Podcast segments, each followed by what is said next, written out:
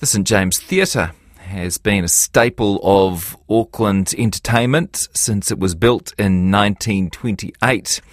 But unfortunately, the combination of a fire in a neighbouring building in 2007 and then another electrical fire in 2015 has kept it closed for the past 15 years. However, over the weekend, some encouraging news finally arrived. The government has agreed to match Auckland Council's $15 million pledge to restore the theatre. It's been a long time coming for owner Steve Bielby, who joins me now to talk about the news. Hi, Steve. Yeah, good afternoon. Nice to talk to you. How did you come to own this theatre? I've been working on St James project for oh, since about 2010, so about 13 years, and in 2014, the I guess the conditions were right for um, for us to purchase it, and that's essentially what um, what we did. Um, and yeah, ever since then, we've been trying to get it restored. Can you give me a bit of the history of the theatre up until you arrived in the uh, in the 2010s? Um, when does the story begin? Yeah, so uh, I guess this, the St James is a bit of an interesting one because it started life as a vaudeville theatre, so a live performing arts theatre, and I guess it, it, it got converted pretty early on into movies. And the thing about St James is that it's evolved to be sort of the place as generations have changed and their needs have changed, what they've wanted to go see has changed, so too has the theatre. You know, it did concerts when concerts were cool.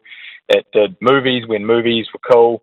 Uh, it did rock, uh, you know, rock rock comedy gigs, film festivals. It's done all those things that sort of it just hasn't been pigeonholed as one thing, and I think that's why there's this real passion for the theatre that a lot of people, you know, myself included, but a lot of people share. Had you been along? Uh, had you gone along as a punter before you bought the place? Yeah, look, I remember as a kid going along to like Buddy Holly show and Cats uh, and at St James, and I think more importantly, I guess for me, were in my formative years at, at university when um, it was a concert venue. You know, but before Auckland had like the likes of um, you know, uh, Spark Arena and things like that. Um, those acts came to St James, so I spent a lot of my university years um, at gigs at St James. Who'd you see? Can you remember? Oh, lots of people. Groove Armada were one that comes cool. um, that comes to mind, and John Legend. So yeah, no, and you know these were before some of those names were, were big as well. So um, yeah, I don't know. It was, it was it's a special place for me. What on earth made you purchase a theatre that had been damaged by fire with no guarantee it would ever open again? Well, it was it had already been closed for seven years when when when we purchased it. It had a dangerous building notice and was closed by council. So we got in and did a bit of urgent work in it, and we opened it for 18 months just to let people in and show them that it wasn't lost, it wasn't derelict, and um, you know I believe we could get it back. And I think um, we've been fighting pretty hard to uh, to do that. And um, certainly the news on the weekends really, really, um, really helped us along.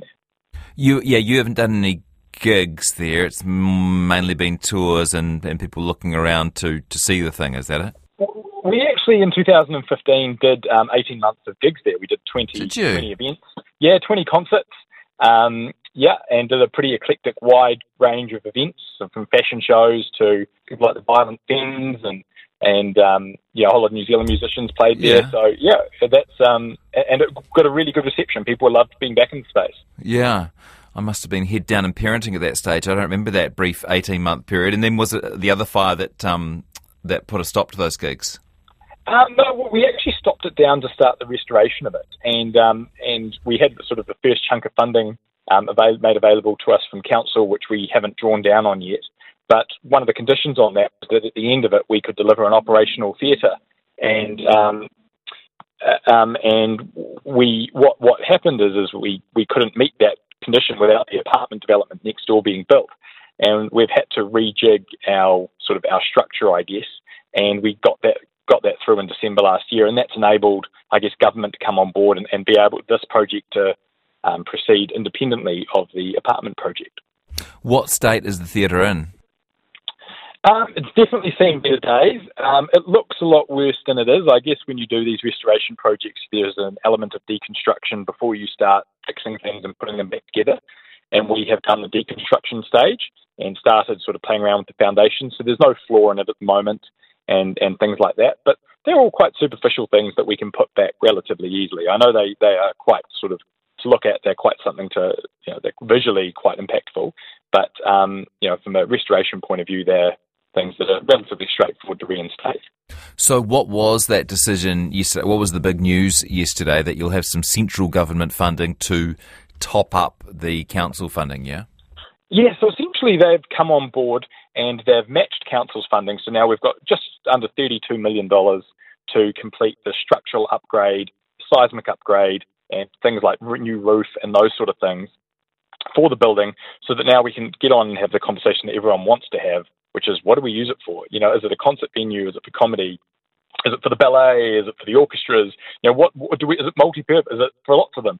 And I guess is it for movies? That that that's the conversation I guess now that we can start having. Now that we know the structure and the building itself is saved. The idea being that the overall project might cost more than $32 million, but if you can get the structural stuff done, then whoever moves in as the kind of primary tenant might be able to chip in a bit more of the, um, the cash required. Yeah, that, that's exactly it. I think, you know, there's a range of options for the operation which range from, you know, not too much extra funding required to, you know, if you want a state of the art performing arts venue, then there's lots more money required and that has its own scope of works and funding required. So yeah. I think it, the sort of the, the end use does sort of dictate um, the next scope of works that we need to put together for the place. Do we need another venue in Auckland, Steve? Yeah, I think so. I think that you know the the venues in the in the especially in that midtown arts precinct um, are actually overbooked. They're oversubscribed, and I think a, a, venue that maybe maybe has a bit more of a music focus or a gig focus um, that's more cost effective to use. We'll see more events come to New Zealand that currently skip us because they just don't have somewhere that play. You know, they're not big enough to play at Spark but they're too big to play, you know, the smaller, you know, six, seven hundred person venues. What would be the capacity of St James Theatre? So St James in a concert format is about 2,400 and in a fully seated format is about 1,450. Gosh, okay, that is a nice size. Um, tough question, Steve, but I'm sure you're up to it. What, what's the point in bringing St James up to scratch? Why not use that money to build something purpose built modern, design exactly what you want, exactly what you need? Um, I don't think there'll ever be an opportunity to build a central city venue for anywhere near this cheap again. This is the cheapest new venue Auckland will get. And in terms of functionality, it will be fit for purpose and a brand new state of the art venue for whatever we decide to use it for.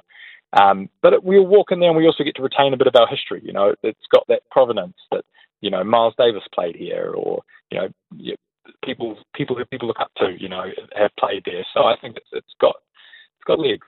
Yeah. Do you understand the criticisms that some have raised that uh, government shouldn't be bailing out a privately owned enterprise? Look, I think it's a little bit misinformed. I think I think the reality is it's owned by ultimately owned by a trust, and the benef- people of Auckland are the benefactors of that trust. Um, it's restored a couple of heritage buildings. Um, its focus isn't really in the arts; it's more in the heritage building space as, as restoration projects. So, um, I, and I, I, also think that the the conditions that that funding comes with is actually you know, protects things like public use. So, in a way, it might not be publicly owned, but all all those conditions essentially are public ownership. You know, if there's an obligation that the public can come in and use it, in, you know, whenever they like, that is essentially public access and public ownership. Have you had a quote for the work that needs to be done? Um, we've got the works that are part of this, uh, this I guess, stage of the project um, pretty well costed. Um, the next stage is more of a conversation around, well, what do we want to use it for? And then we'll develop a scope once we determine what Aucklanders would like to see in it big projects have a tendency to go over budget and over time. Uh, are you confident that $32 million fronted by the council and the central government will do will be enough to do what you need to do?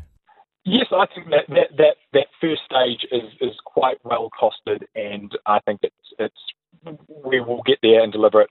In fact, I'm pretty confident that we'll probably open before the CRL does.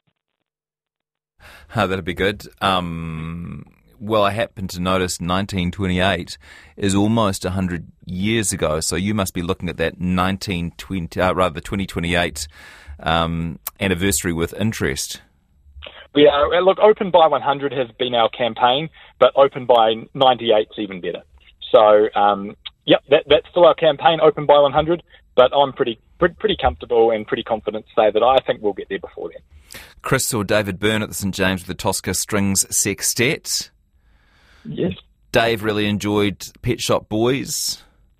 Sally, this is all listeners, by the way. Um, Sally went to Joni Mitchell at St James. Obviously, have had some big names through.